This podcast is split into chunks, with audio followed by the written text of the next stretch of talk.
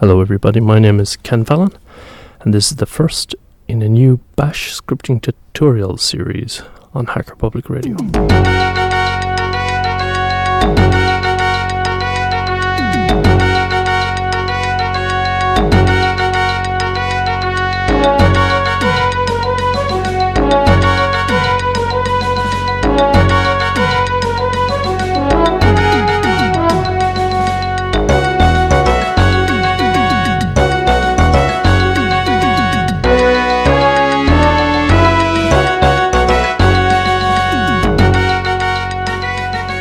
This is a series of bash scripting for Linux, Unix, and Windows systems.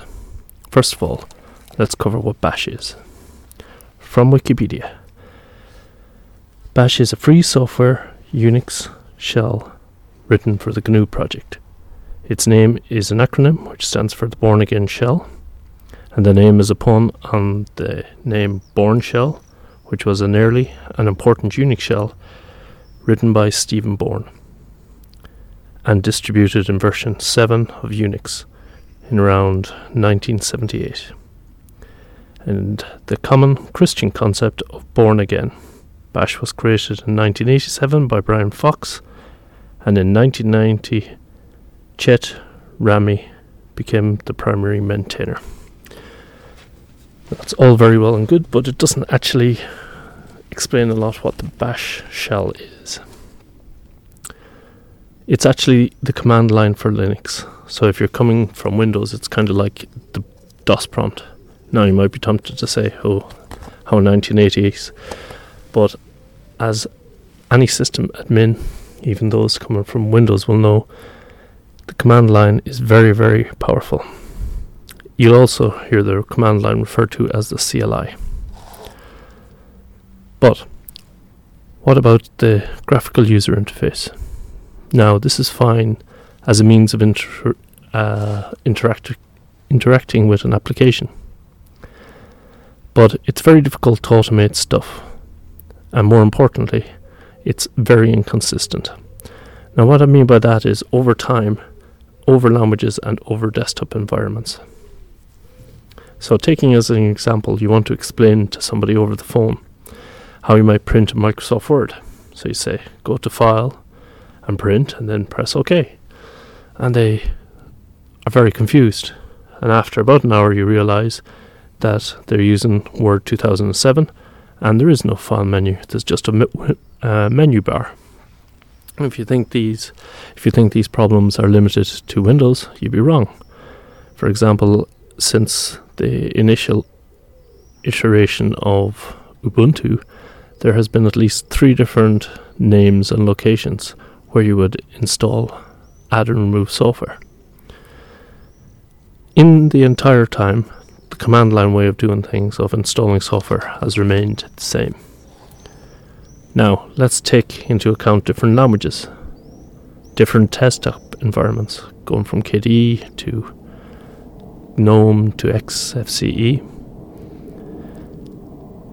and it makes the issue worse the command line is the least common denominator. And this is why many f- people on forums tend to have command line solutions, which, if not exactly the same on your system, will often be close enough to get you started.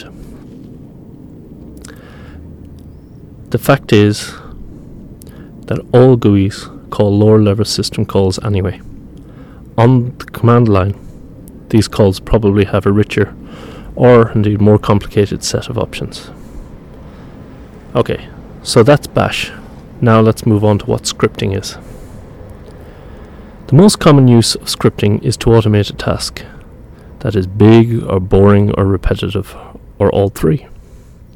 A script can be as simple as a file containing one or more commands that you type a lot, but it also can be a complex thousand line program that accepts arguments, that has config files, that uses procedures, functions, yada yada yada.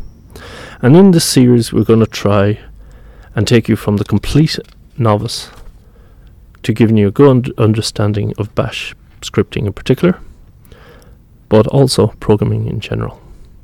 Now, if at any time there is anything in this series that you don't understand or that I have assumed that you know about, please send an email to ken at kenfallon.com or ken at g- kenfallon at gmail.com. So, what's the difference between a bash script and a real program? Now, the traditional answer to that one is that a script is interpreted while a program is compiled. Now, that might not make a lot of sense right now. So, let me go on to explain a little bit. Both start off as a file, or many files, which is a human readable ish um, script. Uh, this is called source code because it's the source of the end program that you're trying to get to. Now, there are many programming languages, just like there are many oral or verbal languages. And as with verbal lam- communication languages, computer languages have different words and different grammar. And you can use a different computer language to ask the computer to do the same thing. The traditional example is the Hello World program, and that's a simple program that prints Hello World on the screen. I'll put a link into the show notes with a site with examples of Hello World programs written in different computer languages. However, regardless of what computer programming language you use, at the end of the day, all computer programs are broken down into a series of ones and zeros that the computer understands. The difference between a compiled program and a script is the point at which the conversion from this higher level, for want of a better word, English, is done into the ones and zeros that the computer understands. In a compiled program like C, every time you make a change to the line in the source code, you need to recompile the program. This takes the source code, which is a series of commands, and translates them into raw bytecode that the computer processor understands. If you're running the same program on two different processors, you need to compile it for both processors. Now you can do this. You can that's called cross compiling if you compile it on one processor with the instruction sets needed for another one. And that's where architectures come into uh, their own. So you have the i386 architecture and the AMD 64 architecture. You also have the SPARC and various different other Power PC architectures. If you wanted to run the same program on all these, you would need to recompile it for the different architectures. Now, in an interpreted eh, in an interpreted language or scripting language, the source code is translated into bytecode each time that the program is run. Now, the advantage is that you don't need to recompile for the different processors. The disadvantage is that it will be slower because every instruction has to be converted into bytecode on the fly. So, the question is why are we doing a bash scripting tutorial? And the reason is that bash scripts have all the functionality of procedural languages, like C or whatever, but it has powerful features, but its system calls are other bash programs. And if you get to know the other programs on the command line, you can include its features and functions into your script. So as you get better with the command line, you also get better with scripting. So it's a win-win situation. Well, okay, this episode is getting a bit long, so I want to make a start today. And before we start, you're going to need a text editor. Which one you use is up to you. Even though this is about the command line, there's absolutely no reason why you can't use a GUI text editor. For example, Kate or gedit, or if you're on Windows, Notepad. If you prefer, there's also text editors that work in the console, like Vim or Joe or Nano. One thing to look for in an editor is code highlighting. That's where the words, which are the commands, that have a special meaning are highlighted in a different color or font or in some way distinguished. although you probably want to start with an easier editor, I suggest that you get to grips with basic editing in VI or VIM because this tends to get installed on most Unix and Linux systems, and there is also a version for Windows. Whereas Emacs isn't.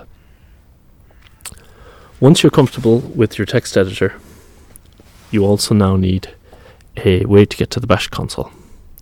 And depending on your desktop environment, this may be li- listed as something else. My Konsole of choice is called console. That's K O N S O L E. But just like VI, the X terminal is probably installed on any Unix or Linux system that has a GUI.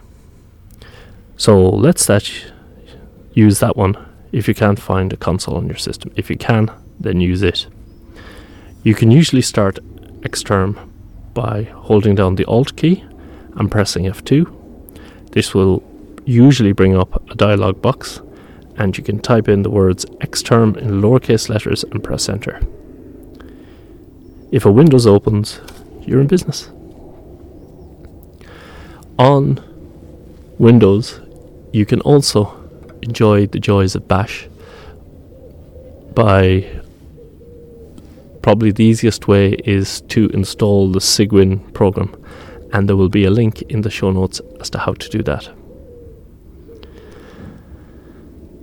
And on Windows, I suggest using the Notepad, and links for all of this stuff will be in the show notes. So now you have a window open which may be black background with white text or white background white background with black text. Doesn't really matter. What you're probably looking at now is what's called the command prompt or the bash prompt or the shell or the terminal or the DOS box or the console, all depending on what you're doing. There's probably a flashing cursor, and that is the command prompt. It's named the prompt because it's prompting you to enter a command by flashing the cursor. So press enter a few times and you should see the same line repeat each time you do. The makeup of a command prompt differs from system to system, but a common prompt is made up of the username, that's the user that's logged in, for example, you, the at separator, the host name. That's the name of the computer you logged into. A colon separator. The path. Now that's the location in the file system where you are. This might be the tilde, which is in the top left hand corner of most keyboards. It's a bit like an S rotated 90 degrees and mirrored. Um, this is the bash shortcut and it means your home directory. A tilde by itself is the home directory of the logged on user, namely you, and a tilde Joe means the home directory of the user Joe. And just finishing off the prompt is the dollar sign. This means a non root user is logged in. If you see an octothorpe, which is the tic tac toe, and the incorrectly termed pound sign, it means the root is logged on and then of course you have a space. Anything you type after that will be considered by Bash to be a command and will be treated as such when you press the enter key. Now, let's get on to our first Bash program. And following the tradition, we'll write an hello world program. I want you to type these commands into the terminal. First of all, listen to an explanation before you go hit enter this is a very good place for a warning. Bash is very powerful, and there's absolutely no hand holding.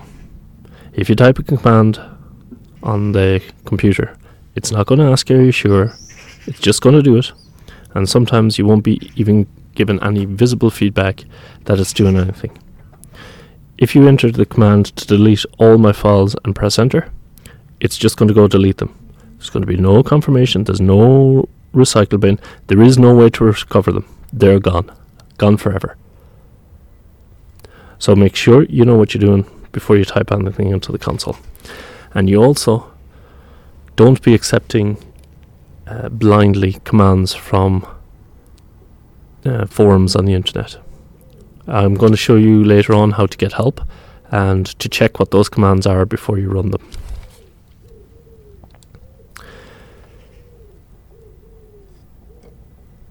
So, open up your text editor. Actually, you don't need a text editor. We're going to be entering these commands directly onto the command line. And we're going to create a file which you can later open up in a text editor. But for now, we're going to do everything from the command line, including uh, putting everything into a text file. So, the first command we're going to do is write the location of the bash interpreter into the text file, and this will tell bash itself what program is running. Bash is very friendly in that you can run other programs from uh, within it just simply by changing the first line, and then you can write it in another dialect. So think French instead of English, although it's also going to be English. But anyway, I digress. The second command will actually print the greeting on the screen. Don't worry if you don't fully understand everything yet. We're going to cover everything here in later episodes. Now, the first thing you need to type, everything we're going to be typing, by the way, is all lowercase. Unix and Bash are case sensitive, so capital H E L L O is different from lowercase h e l l o, and lowercase h, uppercase e, lowercase l, uppercase l are also different. So you got to be careful about that. Which is why things generally tend to be done in lowercase. Okay, on with the command. So you type the command echo space single quote, the octothorpe character, exclamation mark, forward slash, bin, forward slash, bash,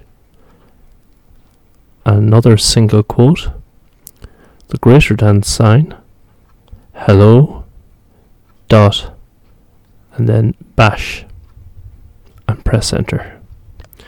And then the next line, type echo space double quotes.